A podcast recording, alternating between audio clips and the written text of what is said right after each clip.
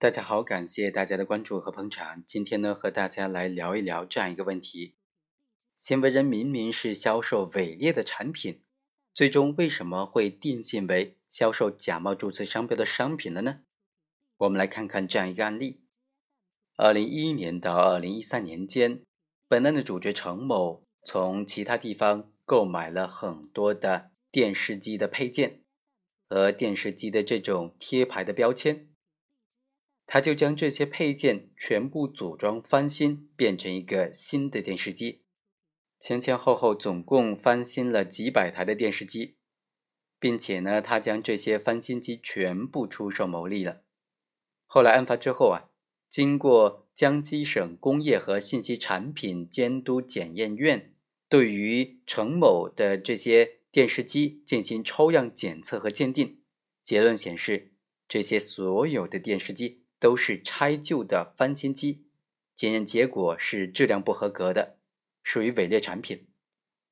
那这个案件，检察机关就认为应当定性为销售伪劣产品罪，因为所有的这些产品呢，它都是伪劣产品了。法院经过审理就认为呢，本案当中应当定性为销售假冒注册商标的商品罪，而不应该定性为销售伪劣产品罪。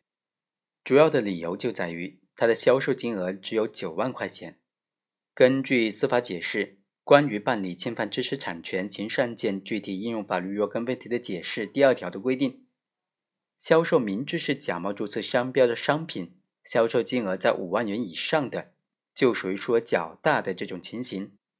应当以销售假冒注册商标的商品罪判处有期徒刑三年以下或者拘役，并处或者单处罚金。所以，本案当中，如果是按照销售假冒注册商标的商品罪，它的量刑幅度期间是三年以下；而根据刑法第一百四十条，生产者、销售者在产品当中掺杂掺假、以假充真、以次充好，或者以不合格产品冒充合格产品，销售金额在五万元以上不满二十万元的，就构成生产销售伪劣产品罪。判处有期徒刑是两年以下或者拘役，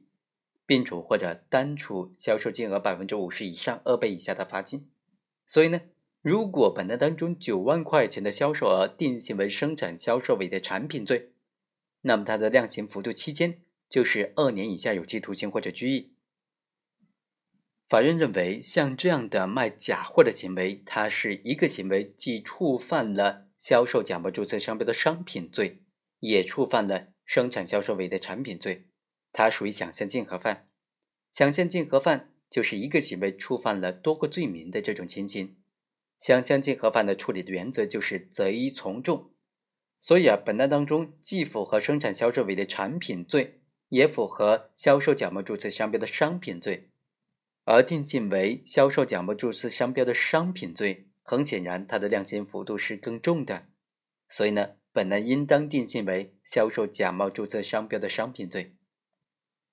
好，以上就是本期的全部内容，我们下期再会。